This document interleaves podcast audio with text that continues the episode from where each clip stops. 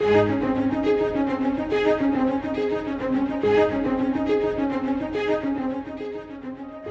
our busy world, family time frequently gets neglected.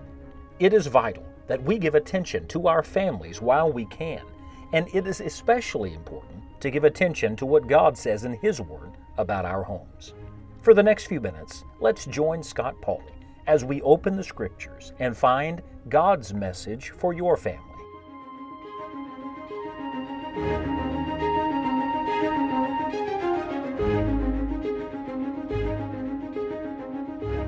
Why?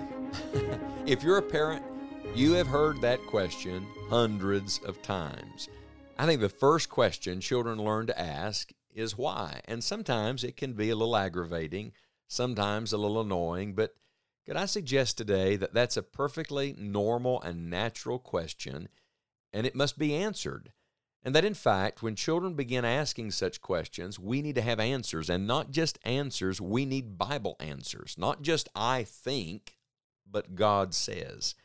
We're in Deuteronomy 6, and we have been looking early in the chapter at how to teach our children, how to talk about spiritual things in our home. But if you come to the end of the chapter, we read in verse 20 this And when thy son asketh thee in time to come, saying, What mean the statutes and or the testimonies and the statutes and the judgments which the Lord our God hath commanded you? In other words, he says, For all of your teaching, just know that no matter how good a teacher you are and how much truth you instill in them and how much you try to make it plain, they're going to have questions. There are going to be times that they don't understand and they're going to ask you. In fact, uh, this word jumps off the page at me, and when thy son asketh. He doesn't say if, he says when. Every young person has questions, and that's not a bad thing. That's a good thing as long as they know where to go for the answers. And I love the, the principle here. They should go first to their own fathers.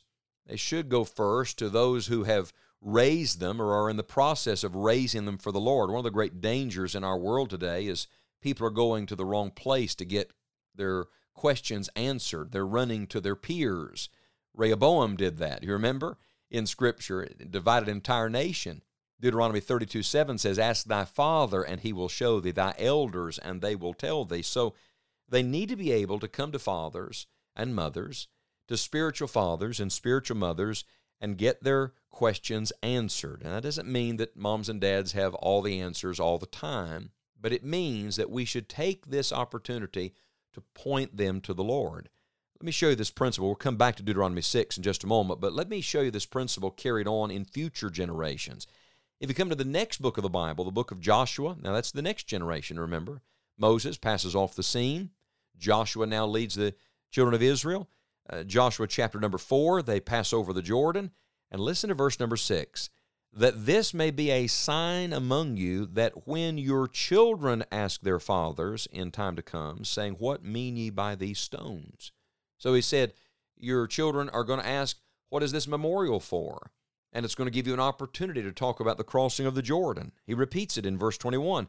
He spake unto the children of Israel, saying, When your children shall ask their fathers in time to come, saying, What mean these stones? The principle is that every generation of young people is going to ask questions.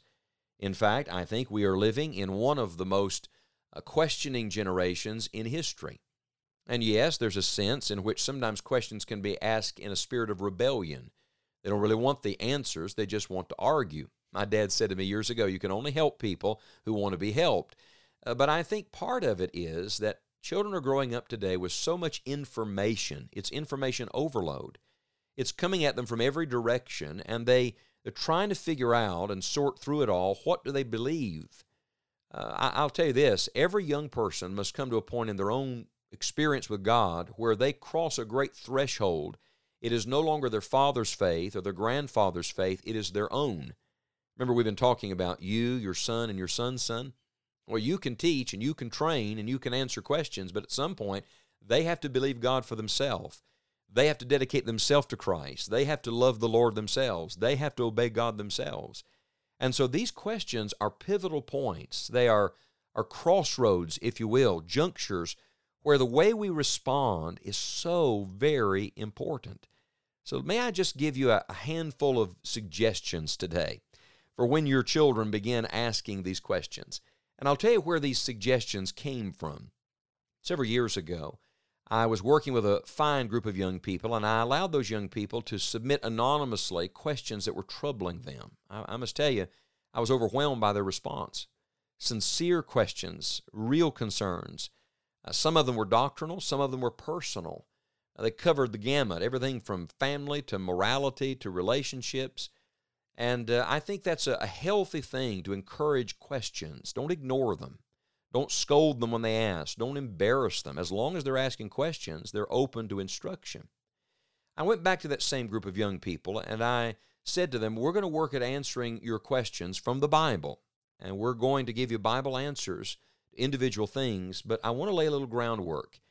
And I gave them these seven principles, and I want to share them with you today, both for yourself and also for you to give to your children and those who are asking you questions. I told them number one, keep asking questions, but don't expect anyone to have all the answers. Adults have questions too. Amen to that. We all do. And you don't have to be afraid of finding the truth, so keep asking questions. But don't expect one person to have every answer you need all the time. I told them number two, know who to ask, when to ask, and how to ask. I'm convinced that's the key. Building respectful relationships with godly, mature people who can give you real wisdom that they've accumulated from the Word of God.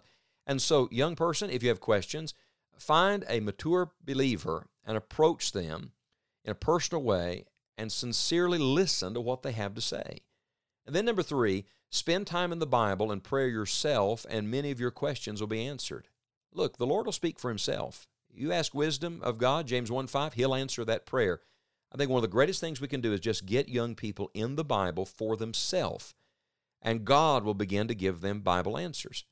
Then, number four, I said to those young people with questions, don't reject the truth because you don't understand one part of it. How many of us have lived long enough to know that early on we questioned, were skeptical of certain things, and as we lived, as we had some personal experience, certain things became more clear with time. Give it time. As you grow, certain things that seem confusing now will become clearer. Then, number five, I said to them, accept the fact that every question does not have a simple single sentence answer. Isn't that what we always want? Some pat answer that solves everything. Remember, some things have to be accepted by faith. Even atheists have a system of belief. And young believers have to learn there are moments in life where you may not understand everything about it, and perhaps it doesn't seem so simple in a, in a single sentence answer, but you can always believe what God says. Trust the Lord and trust that those who love the Lord and love you are trying to give you God's truth. And then I said to them, number six, when you still have questions, go back to what you know for sure.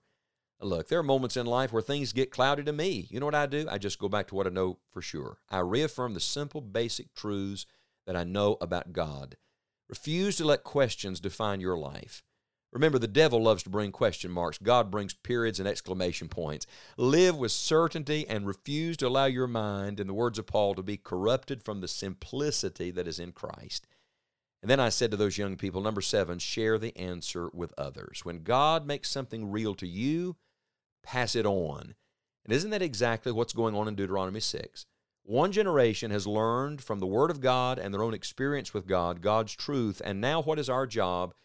When your son asks you, be ready to give an answer. Sounds a lot like what Peter wrote, doesn't it? But sanctify the Lord God in your hearts, and be ready always to give an answer to every man that asketh you a reason of the hope that is in you with meekness and fear. And yes, that begins at home when your children ask.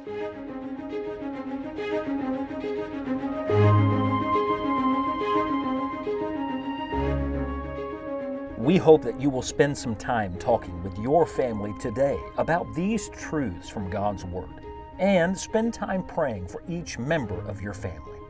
You may find additional podcasts, helpful articles, full length Bible messages, and other resources at enjoyingthejourney.org. Until next time, may God bless you and your family.